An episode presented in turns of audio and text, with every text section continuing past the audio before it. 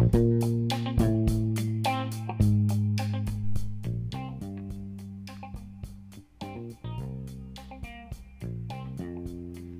2020 का Oscar award समारोह भले ही खत्म हो चुका हो, पर इससे जुड़ी चर्चाओं के दौर अभी भी जारी है। इस समारोह में कई दिलचस्प वाक्य हुए, कई रिकॉर्ड्स बने, कई मिथक टूटे तो बात करते हैं पाँच ऐसी फ़िल्मों की, जो ऑस्कर के मौसम में सबसे ज़्यादा चर्चा में रही। मेरा नाम है ज्योति द्विवेदी और मैं लेकर आई हूँ एक खास शो, हॉलीवुड हलचल।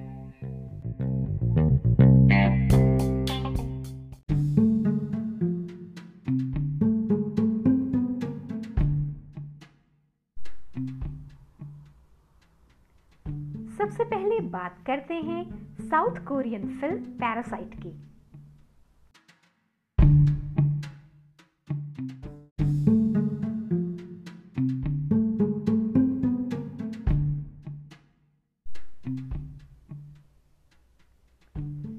देखा जाए तो फ़िल्म पैरासाइट ने ऑस्कर से जुड़े तमाम समीकरण बदल दिए।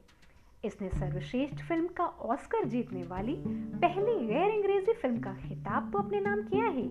साथ ही साल 2015-16 में चले ऑस्कर सो वाइट अभियान के कलंक को भी काफ़ी हद तक धो दिया। इस हैशटैग के तहत ऑस्कर पुरस्कारों की आलोचना करने वालों का मानना है कि इन पुरस्कारों में अल्पसंख्यकों को जानबूझकर नजरअंदाज किया जाता है।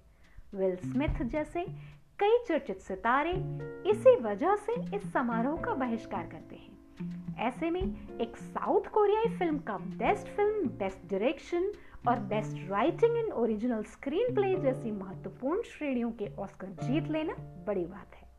पैरासाइट ने बेस्ट इंटरनेशनल फ़िल्म का ऑस्कर भी जीता है, पर यह लगभग तय माना जा रहा था।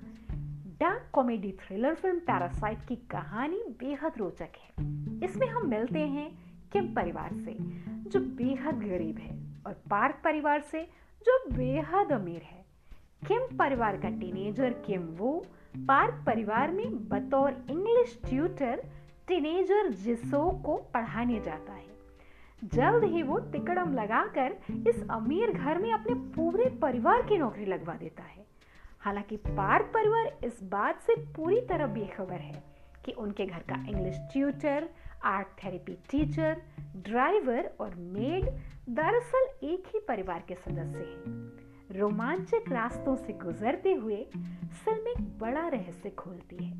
इसे फिल्माने का तरीका सस्पेंस को बरकरार रखता है। निर्देशन काफ़ी रचनात्मक और उत्सुकता जगाने वाला है।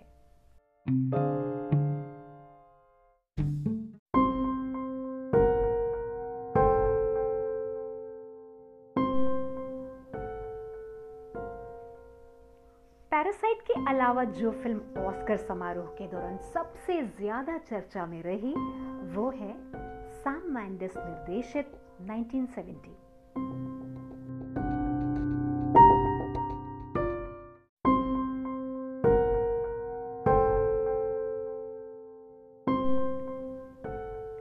1917 ने बेस्ट सिनेमेटोग्राफी सहित बेस्ट साउंड मिक्सिंग और बेस्ट विजुअल इफेक्ट्स जैसे अवार्ड अपने नाम किए।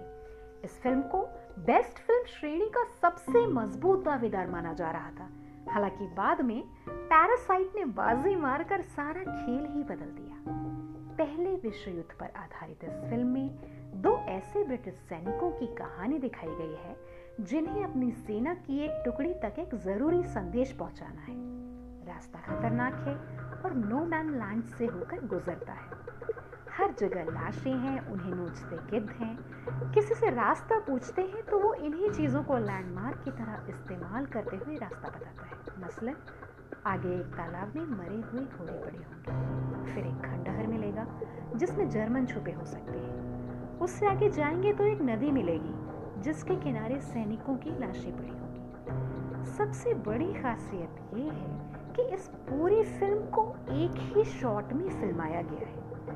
रोजर डीकिंस की सिनेमेटोग्राफी इतनी अद्भुत है कि ये हमें सचमुच 1917 के युद्ध के मैदान में ले जाकर खड़ा कर देती है।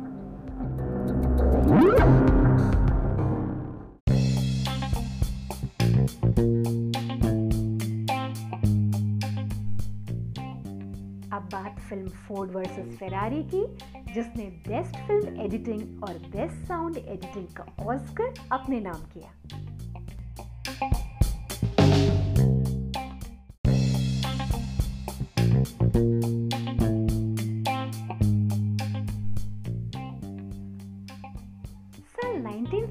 1966 में जानी मानी ऑटोमोबाइल कंपनी फोर्ड फ्रांस में होने वाली 24 आवर्स ऑफ़ लमांस रेस में जीतने वाली पहली अमेरिकी कंपनी बनी थी। इस साल फोर्ड ने फेरारी को हराया था, जिसे अब तक इस रेस का चैंपियन समझा जाता था।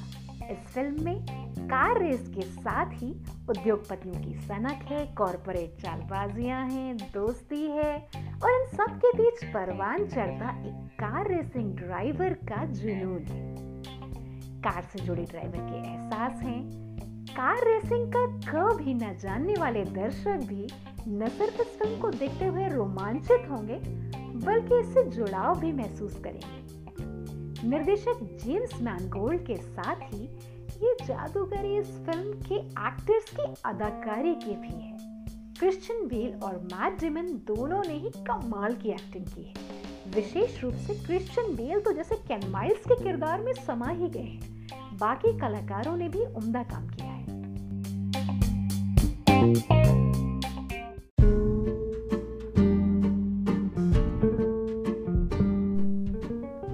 और अब बात जोकर की, जो साल 2020 के ऑस्कर अवार्ड समारोह में सबसे ज़्यादा नॉमिनेशंस पाने वाली फ़िल्म थी।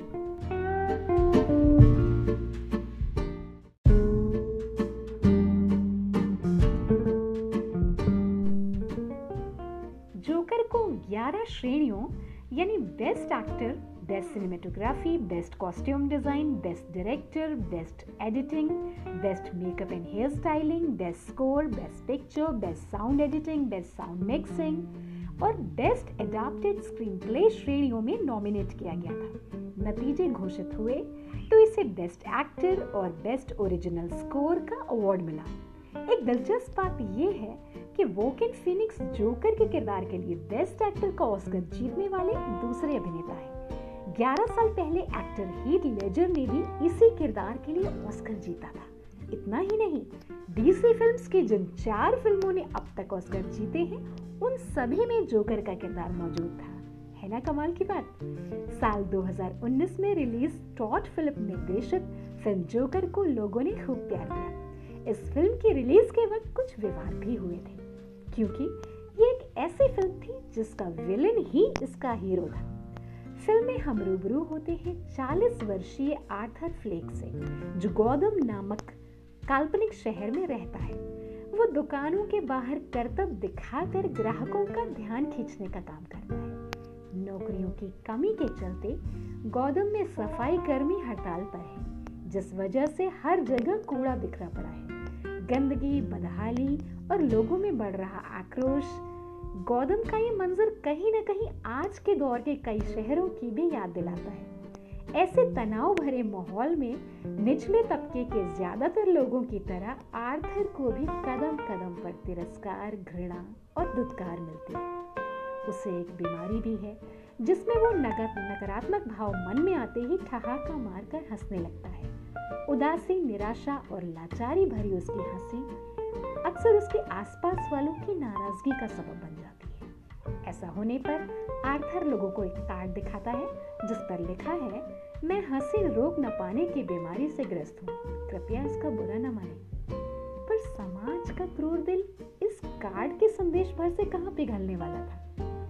आखिरकार एक पल ऐसा आता है, जब आर्थर के सब्र का बाँध टूट जाता है।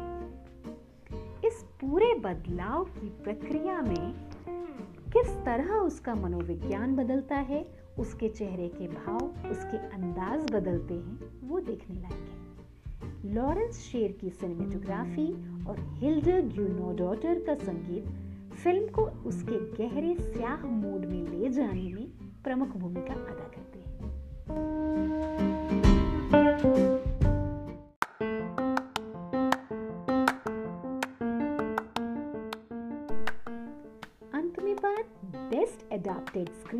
का अवार्ड जीतने वाली फ़िल्म जोजो रैबिट की।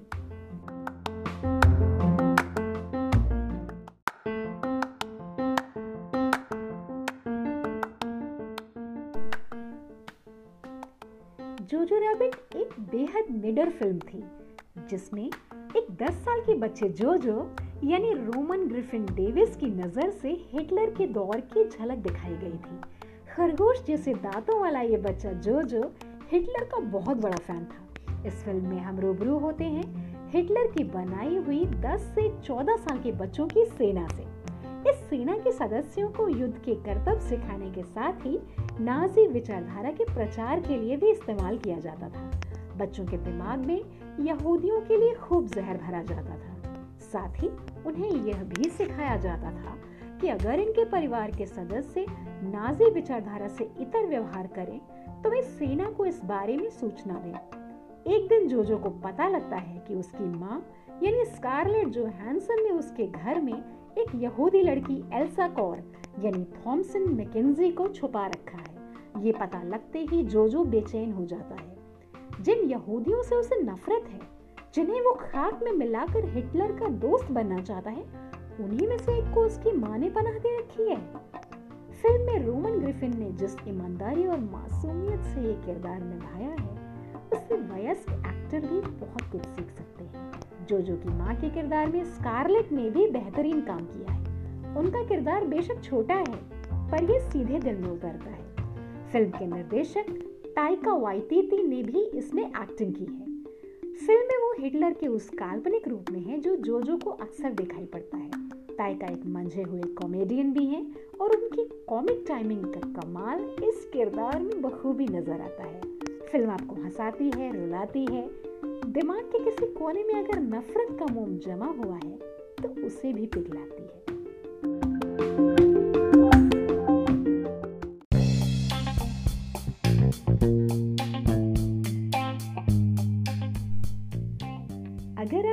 हमारा ये शो अच्छा लगता है तो तुरंत सब्सक्राइब कीजिए हमारे चैनल को, ताकि हमारे सारे एपिसोड्स टाइम टू टाइम आप तक पहुँचते रहें।